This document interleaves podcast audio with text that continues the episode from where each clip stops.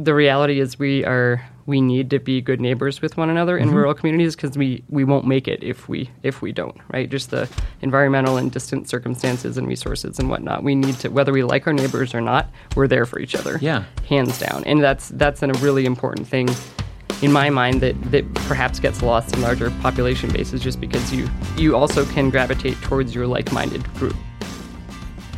This is A New Angle, and I'm your host, Justin Angle, marketing professor at the University of Montana. This podcast is my chance to speak with cool people doing awesome things in and around the great state of Montana.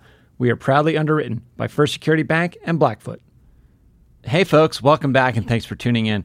This week is number 11 in the Sea Change series, and it's one I'm very excited about. Sarah Calhoun is the founder of Red Ants Pants, a product and brand born of a determination to find a better solution. For years, Sarah worked in the outdoors in clothing designed for men. Carhartts, Dickies, those were the only options. With no experience in apparel or design or business, she saw the need for a better solution and figured out how to make it happen. In this conversation, we learn the Red Ants Pants origin story, how Sarah's expanded her platform to her music festival and her foundation, and why she decided to do all of this from the small town of White Sulphur Springs, Montana. There are some profound and important ideas in this conversation. We talk about diversity and community in ways that I hope motivate you to think differently about our current politics. We also talk about the value of shared physical labor and why Sarah thinks it's uniquely empowering. It was great to learn more about Sarah and her inspiring work, and I'm excited for you to learn more about her as well right now. Okay, so we're here today with Sarah Calhoun. Sarah, great. Thanks for coming on the podcast. Thanks for having me.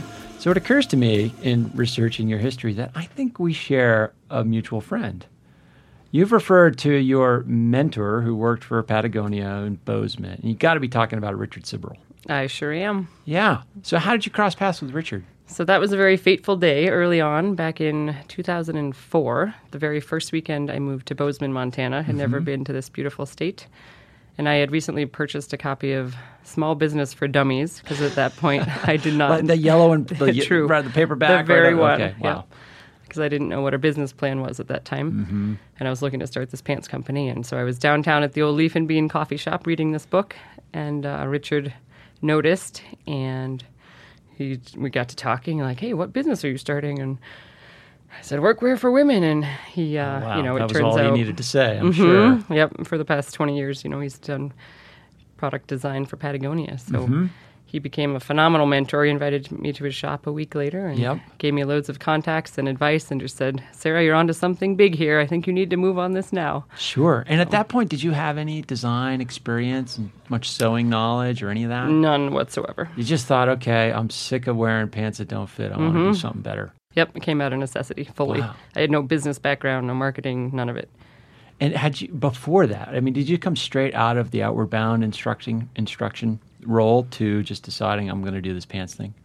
Yep, I had spent about 4 years working seasonal jobs, instructing for Outward Bound, leading trail crews, that sort of thing, all over the country, and really just got very fed up with wearing men's pants. That's all that was on the market at that time. And square men's pants don't fit curvy women. Right, right.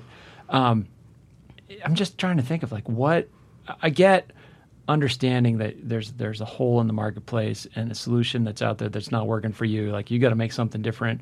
Most of the time that starts with somebody just tinkering with existing products in their own lab. Like that's kind of what Richard does, right? Like he'll just sort of take what's out there, and if he can make it work for him, great. If he has to start from scratch, fine. Were you doing a little bit of that? Were you tinkering or just thinking, I have to do this as a business to start? You know, I had...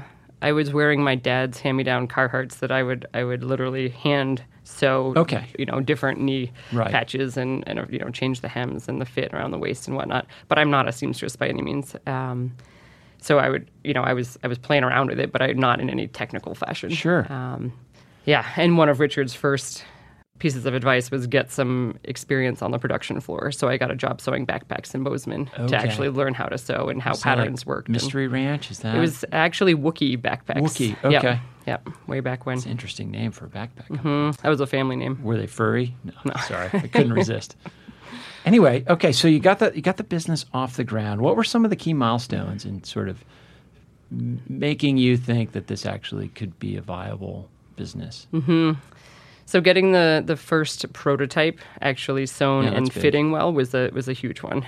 Richard connected me with a woman pattern maker down in Malibu who used to work for Patagonia as well. Mm-hmm. And we spent about 8 months working back and forth sewing. I would sketch out a design for the features I knew I wanted in a pair of pants and the functionality behind the features, and then we would get sort of prototypes sewn up and ship them back to Montana. I'd try them on, say a little more here, a little more there. And at the time, my roommate, Sam Bloomquist now, she was our straight cut fit model, and I was the curvy cut fit model, and it's just how it worked. So we got prototypes done for each, and then once the fit got to where we wanted it, that was a big day after 8 months. And I hadn't met the pattern maker that whole time. It was all... Oh, wow, all remote. All remote. And so you've got this kind of, product that you're pretty sure that other women are going to want. Mm-hmm. I mean, I got to have... You got to be talking to your friends and sort of your network and figuring out, okay, more than just me and my roommate are interested in this. How do you kind of go from prototype to actually selling them? Mm-hmm. Great question. So as you can imagine, starting a business, there's not just the actual product, but you then need the name and the logo and the brand and the business model and the website and the financing, and then how do we actually manufacture these? Where do we find fabric? How do we fund all this? I mean, you've probably exhausted the book, right? Mm-hmm. The Small Business for Dummies at this point. Yep. Yeah. And there's not a blueprint for how do you start a brand new brand for women's pants. Almost a new category. Yeah, that you want to make in America. There's not a blueprint for how do you do that on a shoestring budget with zero experience in the apparel industry. That would be a long title for dummies at the end. That would be hard. Yeah. So I had a lot of work cut out, and I was trying to do my homework as best I could and find good mentors like Richard, and he connected me with a lot of great folks. It's you're making it all up as you go. Yes. For sure. And so at what point in this process do you decide, okay, Bozeman's too big, I want to move to White Sulphur Springs. I'm going to take my small business and move it to a smaller town. Mm-hmm. That's not like the standard play. No, it's not. It's certainly not. And it's one that fits with the culture of our brand when I look back, but it's certainly not location, like they used to say about retail. So I about a year after moving to Bozeman, it was too big of a town for me, and I'd grown up in a small farm town back east. Yeah, where in Connecticut was that? A little town called Cornwall. Yeah, I know Cornwall. Grew up in New Hampshire. Oh, nice. My family lives in, some family lives in Guilford on the coast, and then I worked at Yale for a little bit, so I kind of have a sense for that zone. Yep, right up Route 7. Yeah, so I could see coming from farm country, that would contribute to an interest in maybe returning to some more rural environs. Mm-hmm. And the Ivan Doig book, This House of Sky, had come across my plate, and that's his memoir of growing up in White Sulphur, of course. Yeah. Phenomenal read. And I read it, and I was like, oh, White Sulphur sounds like a good town, and went to visit one time, found an old historic saddle shop for sale right on Main Street, had a little apartment behind it and two apartments upstairs to rent out. And as you can imagine, the real estate in White Sulphur is considerably more affordable than Bozeman. Sure. And the town just felt right, didn't know a soul, and I was 25 and went for it. And so how long ago was that? That was in 2005, so 15. So now, with technology, that doesn't seem so outrageous, right? But 2005 was a little bit different, like being able to sort of construct and operate a small business that far off the grid, so to speak, is a little bit more of a daunting challenge, I would think. Mm-hmm. So yeah, how do you set up shop? Yeah, so did a lot of renovating in the actual storefront, which was fun because it's got the original tin tile ceilings and beautiful brick building and incredibly cold, only wood heat for the first 10 years I was there. It was those are hard mornings. Oh yeah. It took a lot of grit. You get to know folks in the community, you start pitching in and know who you can lean on and build that up. And at the same time, I had been surveying different women in the outdoor industry and in trades jobs and whatnot to see what they would want for products. So the business is coming along at the same time. Right. As I was getting settled there, and then finding a manufacturer and getting the fabric imported and getting into production and getting all of the shelves built and then filled and all of it, every step of the way. There was a lot of sawdust. Absolutely. So where is manufacturing is in the United States? Where? In Seattle currently. Okay. Yep. And probably have distribution out of Seattle, I would assume. They ship everything right to White Sulphur. We distribute everything from our county. So you have your retail shop and distribution out of White Sulphur. Yep. Okay. Yep. What was behind the choices you made to do that? Because I'm sure there's pressures to do manufacturing in cheaper locations and so forth. Yeah. Yep. Yeah, when I started, I was paying $48.50 a pair just for the cotton sew. That's not for the rest of the COGS or materials or overhead. Yep. And I could have gotten that done in China for under $12 a pair. But to me, I just wanted to have a personal relationship with our manufacturers, which is much easier in Seattle, certainly. And minimums and quicker turnaround and awesome quality and working conditions, all of that. It's just, it seemed a lot more doable to me. And I believe in providing jobs here. Absolutely. I mean, all those sort of principles certainly line up, and they make sense. But at the same time, knowing that means you're going to be selling a pair of pants for whatever, $140, that has to be, I mean, it has to take a lot of courage or confidence to know that I have a market for this. People are willing to pay that to support not only the novelty of the product, the importance of it, but the mission. Yep, absolutely. And at the beginning, it was so hard to stand up, when customers would walk in and be like, at first they were $119, and even then, $119 for a pair of pants, and I have to stand there. Well, they can get Carhartts down the street at the hardware store for $40 or whatever. Exactly. And especially tricky because we're targeting a blue collar market. Our core customer are the folks that are actually using these pants in the field and in the labor job. So, and that doesn't necessarily match. So that's a tricky bit, and it's taken a long time to really feel confident in standing up and saying, yeah, they're made in America, and we're providing jobs here, and we have pants that fit, and they're good quality, and they're going to last you 3 times as long as the competition. Yeah, and I'm sure that once sort of the pants get a little traction locally, beyond that, like you're starting to get the brand story starting to resonate, and how are you kind of? I would imagine some of this is emerging organically, but at the same time, you've had some incredible press placement, some great awards. I mean, all well-earned. But how are you thinking about getting your message out at this point of the business? It's a great question, and we're actually working on that right now. Sure. I think a lot of it comes down to, we certainly have challenges in addition to being rural and made in America. It's a new product, a new brand where people want to try the pants on. Even online, it's tricky to buy things. So figuring out how to better educate our customers about what size to order if they are going off the website. But also, we just recently did some pop-up shops around the state. And folks in Helena, we went to the base camp, and we had so many customers come in and just say, oh, I've been wanting to try these pants on for years. And I'm so glad you came to Helena. And in my mind, I'm like, White Sulphur is an hour and a half away. Like, come over to us. But that doesn't always happen, right? So we really have to get to where the people are in addition to serving online and better educating. Which is a challenge because you're all direct-to-consumer, right? There's no intermediaries with you. So, getting – if your value proposition is fit, trying to communicate that when they – not everybody can come to your shop, get their hands on the product. That's a challenge. It is, certainly. And initially we did something called Tour de Pants, where we took an Airstream trailer on the road and did pants parties all over the country, which was fantastic. But I, I had to close the shop and be away from there and be on the road all the time. So maybe doing more work like that, boots on the ground around the country, hiring some regional reps, that sort of thing, or working with good independent retailers that it does make sense to collaborate with. Sure. At what stage do you think, okay, I got this pants thing figured out, it's time to start a music festival? Yeah. I mean, that doesn't... that probably isn't the way the average person would draw it up. No, they don't write that in the business book, it turns out. So after about 5 years in business, pounding the pavement with Tour de Pants, there was a couple things going on. One, we needed more branding for the pants, right, more marketing.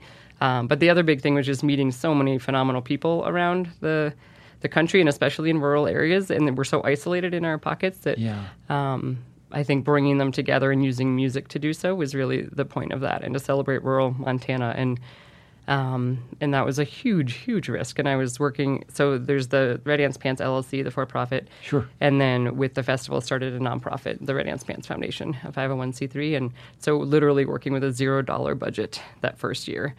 I had to borrow, I think, $10,000 for 2 weeks to patch things together between the ticket sales and the talent deposits. But after that, we've been above the board ever since, which is unheard of for festivals. We lucked out in such a huge way. I mean, with a lot of hard work and grit and community support and a lot of incredibly helpful people. So did it start with an interest in doing something with music, or did it start with doing something to celebrate your rural community? Like, how did it end up where it is? Like, how did that idea coalesce?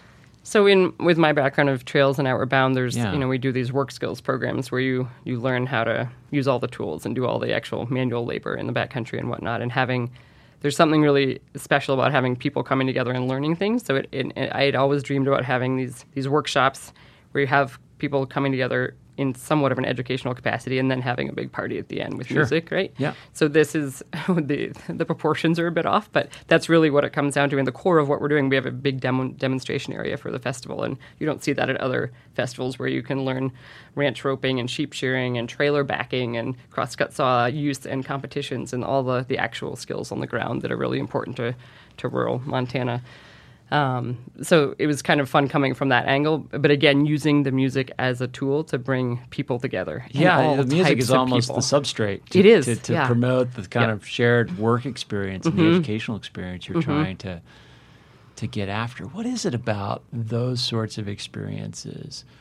I mean, I worked on an Appalachian Mountain Club trail crew growing up, and something about it. I mean, you describe it as sort of pretty unfun labor, but when you're sharing it with a bunch of people on a team, there's something about it that's powerful. Absolutely. And you look at our kind of on the back end of the festivals, we have over 220 volunteers and 90 staff, and you know the whole community pitching in all summer long, and so many of them are coming and they're not getting paid and they're working their butts off in the hot, dusty, dry, like all summer, you know, and just to pull off this big party in a cow pasture. But I think what I'm seeing is that people are really craving and needing to be part of something worthwhile. We don't have that in our culture as much anymore of feeling part of something and working hard together. And when you share blood, sweat, and tears together, there's a bond there that's pretty important. And do you think that's different in rural communities versus urban communities? Like, how's that distinction bear out to you? I do, and I struggle to figure out how to say this appropriately, but the reality is we need to be good neighbors with one another in rural communities, because we won't make it if we don't, right? Just the environmental and distant circumstances and resources and whatnot. We need to, whether we like our neighbors or not, we're there for each other, hands down. And that's a really important thing in my mind that perhaps gets lost in larger population bases, just because you also can gravitate towards your like-minded groups, right? And in rural, there's not enough people you have to find commonalities with people you otherwise wouldn't in small towns. And I think there's something really, really valuable to that. Yeah, that makes a lot of sense. When there's more people, you can sort of selectively sort to people that look like you, think like you, believe the same things that you believe. In rural communities, it's harder to do that. You got to make teammates with people that are different. Yep, absolutely. Which is interesting, because you don't typically think of rural communities as diverse. True. But there's a diversity of a sort that's really important. Yep, that's exactly. When I say I moved from Bozeman to White Sulphur, I jokingly say I did it for diversity, but I did. Like, there's obviously White Sulphur is not very culturally, racially diverse per se, but in Bozeman, I found myself with people with the same politics, the same clothes, the same supers, the same music, the same everything, which was wonderful, but not a challenge on a personal character level. Certainly not, no. And it's sort of, we have a preference for ease, right? Yep. And all those sorts of things, so I could see how we select those environments that feel safe. Yeah, one of my favorite pictures from the first year of the festival was, and actually an MSU professor sent this up, and it was two guys with their backs to the camera.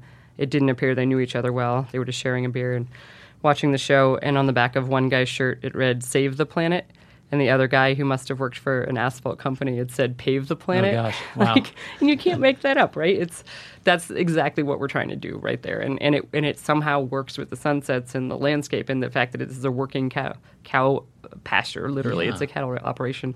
And you just throw in some good music and beer and just a bunch, set the tone right and have a good culture, and people just behave in their best versions. It's really neat to see. How do you think about the importance of this story in the context of the kind of world we live in, right? There's this urban-rural divide, red state, blue state.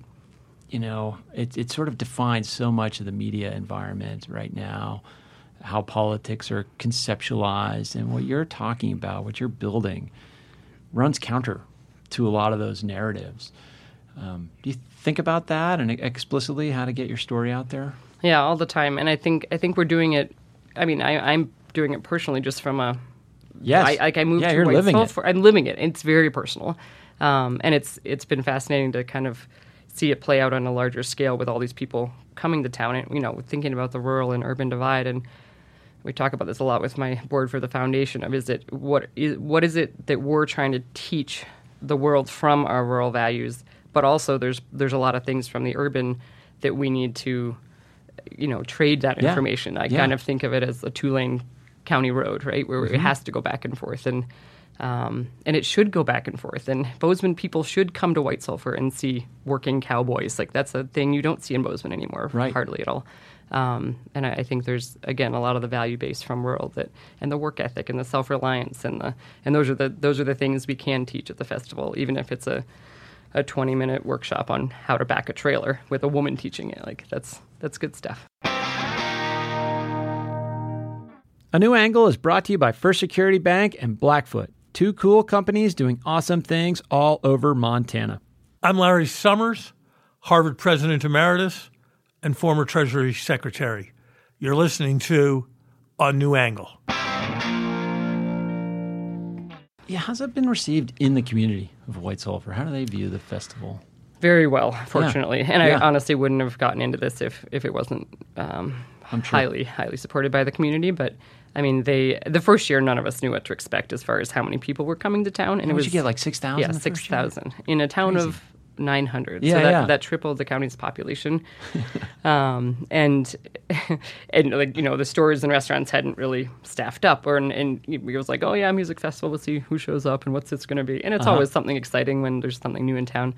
But after they saw the volume of people and honestly the money coming through, like everyone is definitely taking advantage, which is fantastic. All the civic organizations and the Cattle Women do breakfast in the campground, and the Rotary sells ice, and all the school groups earn money picking rocks, and it's really neat to see how that can spread across the board. And what's the kind of makeup of the, I mean, you painted a picture of diversity within the festival, like those two guys with the different shirts. What's kind of the general makeup of the folks that come to the festival? It is across the board. I would say it's a little bit of an older demographic than some of your classic festivals, probably 30s, 40s, 50s, more than teens and 20s, which honestly is wonderful. Yep. Just for safety and we're not going for a huge drunken party crowd, you know. And also very family friendly. We really put a lot of work into that. We have a kids tent, and we make camping very affordable for everyone. And you can go in and out as you please. And camping is right on site. And we have hay wagon rides to get everyone back and forth, and free shuttles to get everyone to town, and like around the clock, which is great. We want to make it a very safe, feel good event. Certainly. Okay. And the proceeds from the event go to the foundation that you started. So that's how the foundation's funded. What are the pillars of your foundation? Like, what are you trying to do with that? Yeah, the Red Ants Pants Foundation in support of women's leadership, working family farms and ranches, and trying to enrich our rural communities. Okay. And how do you do that? Like, how do you make choices about promoting those three or supporting those three pillars?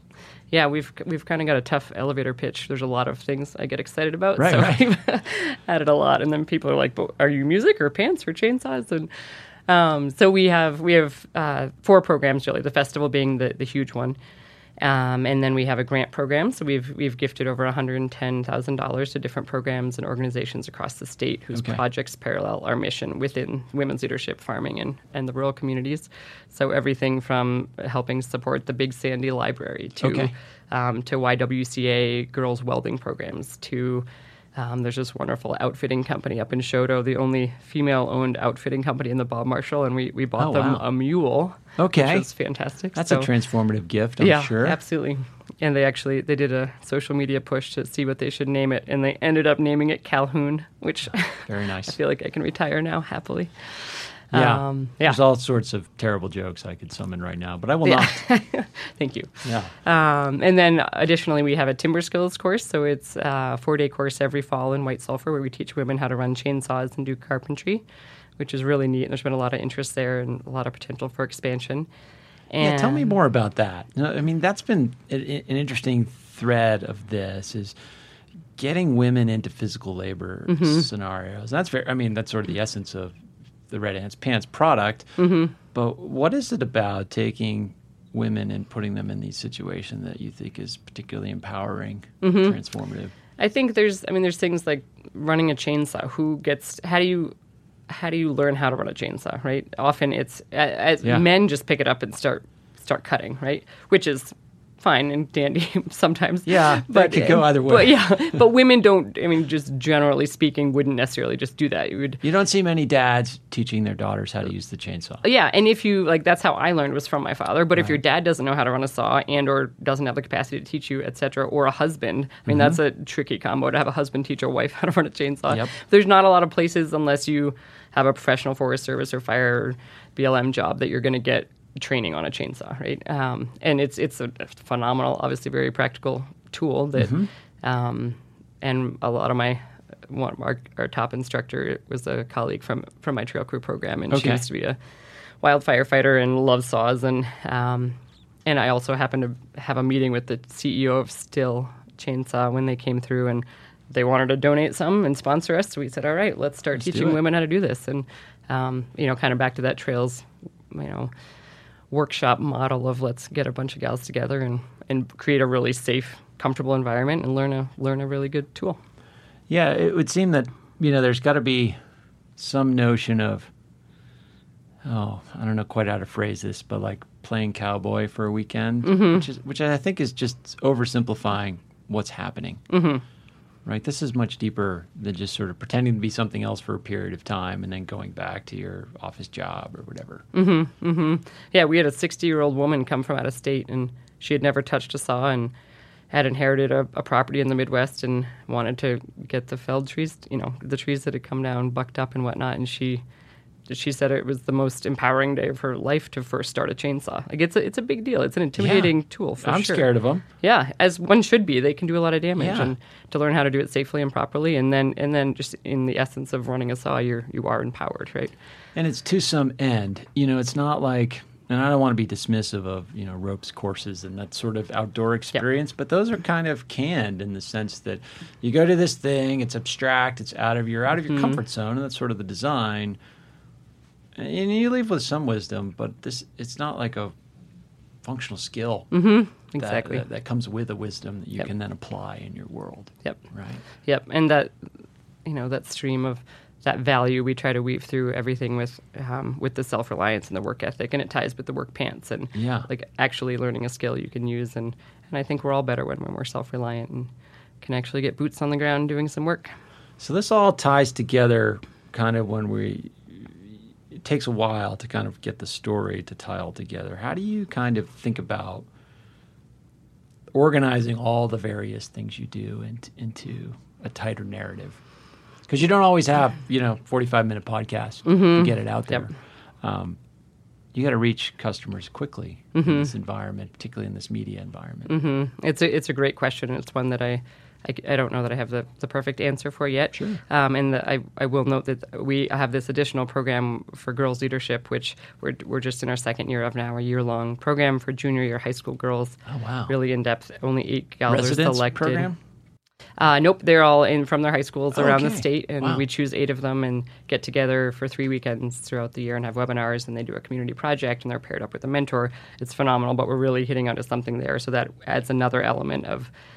there certainly is the female and the rural thread through all of this, but again, the self-reliance and the work ethic and the neighboring, all of that is really, really important to this. And I'm still trying to figure it out, honestly. But it's working. It's getting braided together. Sure. I mean, because you get a lot of demands on your time. I'm sure you're being asked to do a ton of things. It also sounds like you're the sort of person spitting up new ideas. Often. Mm-hmm. So how do you make choices about where to allocate your energies? I don't always make them wisely, but or thoughtfully. But I guess where I get the most, there's there's things I get really excited about, and when I'm excited, I can get a lot of stuff done. Certainly. Yeah. It makes me think, and I don't want to necessarily draw us too into politics. We touched on this earlier on, but the stuff you're doing kind of is a pathway to bringing people together. That seems like a core principle. do you have any stories of people who might be very different kind of coming together at your festivals or in your shop or whatever, and just watching sort of attitudes and barriers kind of break down? There was one pretty entertaining one where a couple years ago we had a musician named Todd Snyder take the stage, and he's an incredible songwriter, but also very, very hippie, left-wing kind of guy. He plays barefoot, you know, that kind of guy. Long hair, plays the part fully. And this actually came from us. A news reporter out of Helena had watched this scene unfold, and so she's on the sidelines, and she's looking down front. There was this big, burly biker dude wearing, you know, his leather cuts, his, you know, his vest, over this tank top that read, "I eat hippies." Oh, wow. Yeah. And he's all playing tough and being a biker dude, right? And then Todd Snyder comes on stage, this barefoot hippie, and the crowd goes wild. And she's watching, and this biker just kind of looks to his left and looks to his right, and then very slowly, subtly just zips up his vest over his shirt. You know, and it's little things, right? But we're on the front lines in some ways. It's absolutely pretty fascinating to see. Mm-hmm. It reminds me of this. This is great, wonderful video that, I don't know, kind of went viral during the 2016 election, where this woman puts on a Hillary Clinton for president t-shirt and goes to a Trump rally. And she's asking people if they've seen her dog. And you just see all these people melt. Like, you know, they're looking at her like, who's this alien in our community? And then, hey, have you seen my dog? Have you seen my dog? And just the whole crowd just sort of rallies around her to find the dog. And you could run that social experiment both ways, I'm sure, any variations of it. But, yeah, I mean, what you're getting at are these sort of seem to be themes of the human condition that generalize and are in our way forward. Mm-hmm. Yeah. Yep, absolutely. Let's pivot the conversation a little bit, because this episode, as I mentioned before, is situated in our Sea Change series. The Sea Change is an initiative about safety, empowerment, and acceleration of women into careers of impact. It's a key tenet of what we're doing here at the University of Montana. And there's a lot of overlap with what you're trying to do. We're doing, as a university, we're not so focused on the physical labor side. I mean, this is sort of an intellectual enterprise, but how do you, what's your response when you hear about a university thinking explicitly about ways to ensure safety, empowerment, and acceleration of women in our community? Oh, I think it's fantastic and about time. It's great. And again, I don't come from a background of any women's studies or whatnot. And what did you study? Gettysburg, right? What did you study? Environmental studies. Okay. Yep. So it's fun to think about with being in my position now, and I get asked that question a lot about how, you know, the challenges of being a woman in business and whatnot, and I think we certainly have a lot of work to do and a lot of conversations to have, and setting the standard and changing the narrative and all of that work that is being done, and this is exceptional that Montana's doing this. I think, you know, it's similar to our girls' leadership program where we have to get them early, right? And set them up for success and have all the resources and the mentors and knowing that this is a possibility, that, you know, equality is actually an attainable thing, whether we've seen that or not. It's real and it should be. So I think it's fantastic. Yeah. How do you approach, I mean, do you have sort of a philosophy about approaching gender in your business and in your foundation and in your festival? It's funny. It's not, I guess I take a lot of things for granted. Certainly, I've been fortunate in that I haven't had to break through any glass ceiling because I work with all my staff are women. All of our customers are mostly women. Are, you know, the women that own the factory. It's a mother-daughter team, and all their sewers are women. And we're surrounded by supportive, awesome women. And I, you know, kind of I was breaking out of the box a little bit in just starting this, but I didn't know what the box was because I hadn't studied apparel manufacturing and whatnot. So I just went for it. So personally, that's been good. But then when you look at, you know, the programming we're doing on the ground with the timber skills and with girls leadership, and even we get feedback all the time from festival goers of, you know, women come in and they say, wow, you can tell this event is run by women. Like the details are, you know, paid attention to, certainly. Yeah. And also we've had other, when you look at the festival leadership on staff, it is all female management and top, you know, it's top down women, which it's working for us. And that wasn't even necessarily an intentional decision. It was just, I knew the people I could lean on and talk into some of these roles. And, of course, we have lots of men on staff, too, and lots of men wearing our pants. But I noticed that. There's Red Ants Pants for Men now. Well, they're just wearing women's pants. Oh, okay. Nice. Yeah, they're just straight cut that fits just great. Okay. So it's not an explicitly targeted product. Okay. Nope. Good. Nice. Switching it up a little because we've been wearing men's pants for a long time. So this kind of not policy, but this sort of organic sense that, you know, your festival is largely female employees, female volunteers, et cetera. Like, does this just sort of happen because the brand is female in its orientation? I'm sure there's sort of a tribal effect there. Yeah, I'm sure there's some of that, certainly.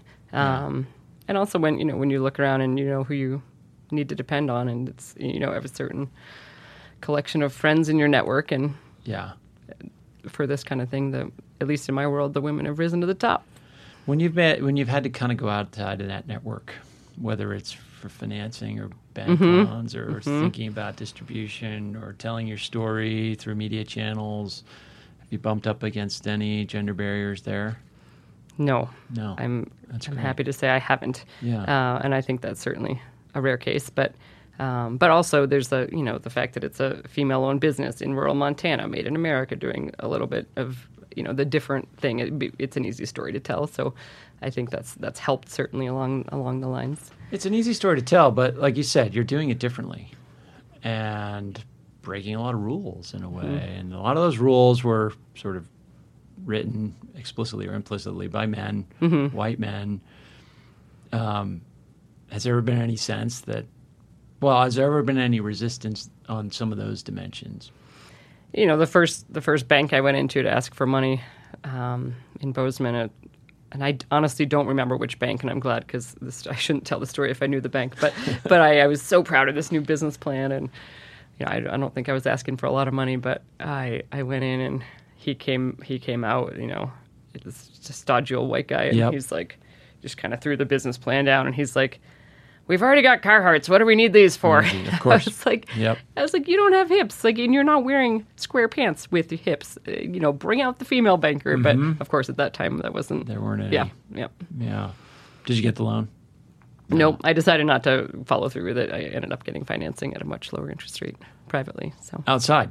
Mm-hmm. Yeah. Okay. So from somebody that bought into the mission. Yeah, my parents.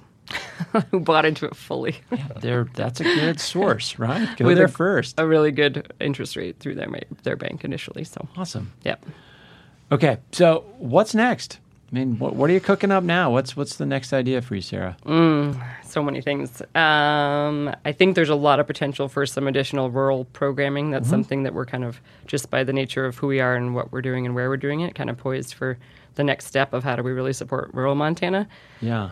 That's a big one. I'm also working. It's gotta be tricky to think. Sorry to interrupt, but it's gotta be tricky to think about growth. Yes. I mean, your festival was what now? About 16,000 people. I mean, there's gotta be a point at which it gets bigger than you want it to be. You have to think explicitly about growth of your business, both in terms of how large you want it to be to maintain the ethics of the brand, but also how much the town itself can support. How are you kind of thinking about growth and all of those various things you do?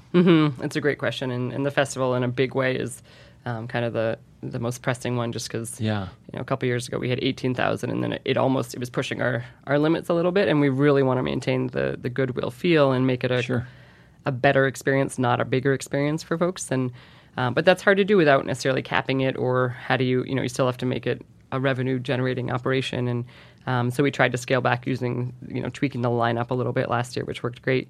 And this year's our 10-year, which is going to be a big one, certainly, and which is hard to believe that much time has passed. But really, we're paying a lot of attention to where's that perfect carrying capacity for a good experience that it hits all the buckets. So that one's been good, and we have a great team of board and advisors to help on that, and community members. The pants company is always, it's that classic challenge where I've I'd taken all my time and attention away towards the festival and the nonprofit, and then the pants company's just, you know, cruising along. And sure. We're not in a position right now where we're having to hold back the growth currently. Okay. But even looking to step up things in a bigger way there. But finding the right leadership to kind of be at the helm, because I can't, I'm running into capacity issues. You can't do it all. Yep. I mean, you can't clone yourself, at least not yet. Nope. And I got to put myself in a position where I'm using my actual skills that are, because honestly, selling pants is not my... It's not my life's work. Sure. Yeah, that makes sense. It sort of empowers the life's work in a way. Yeah, great jumping off point, and it's what we've built everything upon. But yeah, I need to keep pushing into new programming and such, and getting good leadership in front of the other organizations. And this, I sort of asked you about growth in the midst of asking you about what's next. So let's transition to what's next. Yeah. So the expansion on this girls leadership program, there's so much potential there, and we're seeing. So right now it's 8 students, high school students. Yep, junior year in Montana. Okay, from rural Montana, and a year-long program. And again, this is our second year in doing this, so we're gaining in that in a big way, and I think that is scalable. Similarly with timber skills, but again, the rural piece, there's so much there, especially with the current rural-urban divide and what's possible, and seeing how many entrepreneurs and innovators can make it in rural places now across America. So much potential, I think, that's untapped with, historic buildings that need to be preserved, and amazingly affordable real estate. And a lot of our places have really good internet. And, you've got UPS, post office, and FedEx, and workforce that's affordable and usually quite skilled. And wants to stick around. And want to stick around. Ways to attract kids back to the small towns. I think there's so much potential there. Quality of life, cost of living's low, all of it it's prime. I mean, it's not something you think of, entrepreneurship. You don't think of entrepreneurship as a source of new jobs in small towns. Mm-hmm. Yep, it's true, but we should, right? The towns we need it. We need small businesses. And we were just in another meeting talking about, why is all this focus on the unicorn entrepreneur that's just going to blow up and have this amazing return on investment and all this bullshit, when why aren't we talking about the small businesses that aren't getting huge but are sustainable and are committing to their community and have the relationships with their vendors and their customers and their employees, and really treating everything the way it should be treated rather than just aiming for big or bust. Yeah, I mean, that blows in the face of a lot of the market dimensions dictate those, chasing those unicorns and these crazy valuations. Yeah, it's awful and whatnot. But yeah, when you look on the backside of a unicorn, so to speak, it's not pretty. Like what's being, you're not treating people well. Oh yeah, because it's just going for profit, and that's not a business climate I want to be in. I mean, it seems as if, and we could derail the conversation with this sort of talk, but it seems as if the emerging business model in Silicon Valley is to disintermediate the human being to the extent possible. I mean, you take Uber, for example. Like, they've created a product where you don't really have to interact with the driver. And in fact, I think that's the ultimate vision, is to replace the driver with driverless cars. And to the extent that you can take a human out and all the costs associated with a human, that leads to great market multiples. That's a big problem. When we need to employ a populace, we need to give them dignity. We need to make them feel part of a community. And a lot of these business models work against that, I think. Yeah, and just basic human connection. Yeah. It's not a bad thing to have to talk to somebody. That's actually encouraged in my mind. That's probably a big part of our cultural problem right now. Well, and it goes back to exactly what you're saying. In a rural community, you're not able to make choices about who you ask to help you drag your truck out of the ditch or whatever it is, right? Because there's no way to sort into like-minded groups. Well, Sarah, this has been awesome. I really appreciate you coming in, sharing your story. How can people learn more about you and your work and your company, the Festival Foundation? Where can they find you online? So for pants, it's redantspants.com. And then the festival is Red Ants Pants Musicfestival.com. And the dates is somewhere July 23rd through 26th. And for the foundation and all our programs there, redantspants.org. Sounds like folks who want to go to the festival should act sooner than later. Right? Absolutely. We'll have our big lineup release event April 4th, and that's when we share the bands that are coming for our big 10-year, and tickets go on sale that evening. Awesome. Well, Sarah, thank you. Keep doing what you're doing, and I'd love to hear more about it down the road. Thank you so much. Okay, that one was super fun. Don't miss out on the 10th annual Red Ants Pants Music Festival. It's sure to be a special one. All right, coming up next week, we have staff writer at Wired Magazine, Megan Multaney. Megan writes at the intersection of health, science, and technology. Get ready to learn all about CRISPR, the DNA of things, and other mind-bending topics next week.